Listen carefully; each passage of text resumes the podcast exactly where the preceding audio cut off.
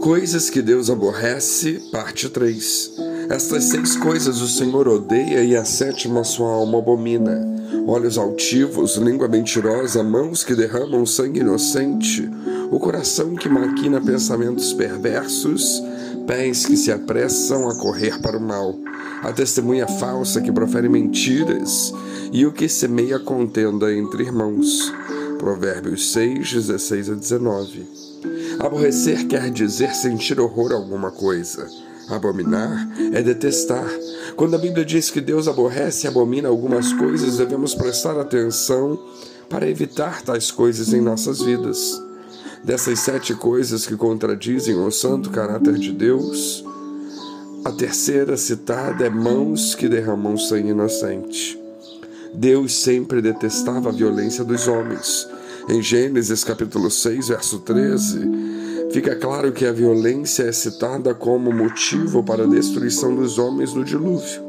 Diz o texto: Então disse Deus a Noé: O fim de toda a carne é vindo perante a minha face, porque a terra está cheia de violência, e eis que os de desfarei com a terra. Em Provérbios 24, 1 e 2, aprendemos que o servo de Deus deve procurar ficar longe dos violentos. Não tenha inveja dos homens malignos, nem deseje estar com eles, porque o seu coração medita a rapina e os seus lábios falam a malícia. Pouco antes de usar a Babilônia para destruir a cidade de Jerusalém, Deus explicou seus motivos para esse castigo.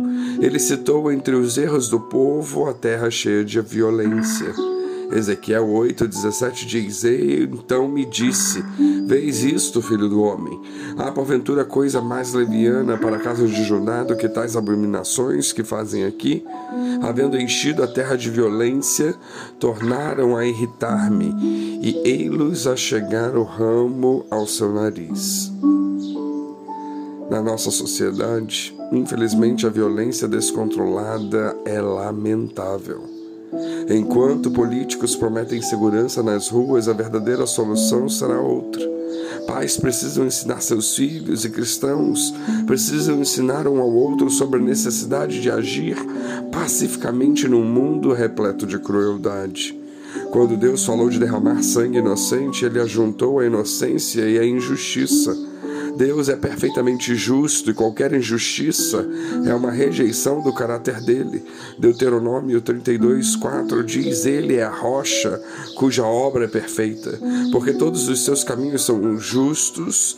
Deus é a verdade, não há nele injustiça. Justo e reto é. A pessoa que condena o justo ou justifica o ímpio mostra injustiça e é abominável para o Senhor. O que justifica o ímpio e o que condena o justo, tanto um como o outro, são abomináveis ao Senhor, conforme Provérbios 17, 15. Não é bom favorecer o ímpio e com isso fazer o justo perder a questão. Provérbios 18, 5. Para evitar tal injustiça, devemos lembrar do conselho do sábio em Provérbios 18, 17. O que pleiteia por algo, a princípio parece justo, porém vem o seu próprio examina. Dessa forma, qualquer tipo de injustiça é uma forma de derramar sangue inocente. Muitos servos de Deus são injustiçados e perseguidos por causa da rebeldia. A palavra nos adverte para não toquemos nos meus ungidos nem maltrateis os meus profetas. Salmo 105:15. Deus vê o derramar do sangue dos justos e mártires o rei Manassés foi abominável a Deus porque derramou muitíssimo sangue inocente, segundo Reis 21:16. Outra forma de derramar sangue inocente é a vingança. Vingar não é somente matar quem matou, e sim retribuir qualquer tipo de mal, como falar de quem falou mal de nós. Jesus disse: Ouvistes que foi dito aos amigos: Não matarás. E quem estará sujeito a julgamento? Eu, porém, vos digo que todo aquele que sem motivo se irá contra o seu irmão estará sujeito a julgamento, e quem proferir um insulto ao seu irmão estará sujeito a julgamento do tribunal, e quem lhe chamar tolo estará sujeito ao inferno de fogo. Mateus 5, 21 e 22. Não devemos retribuir o mal E não vos vingueis a vós mesmos, amados, mas dai lugar à ira, porque está escrito: A mim pertence a vingança e eu é que retribuirei, diz o Senhor. Romanos 12, 19.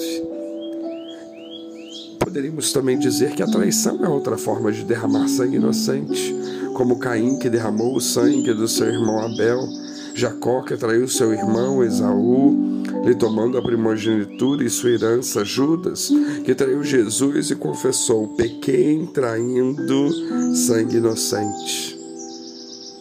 Nada disso pertence ou pode pertencer a um cristão, porque o homem justo procura ouvir ambas as partes antes de tomar qualquer atitude. João disse em João 7,24: Não julguei segundo a aparência, mas julgai segundo a reta justiça.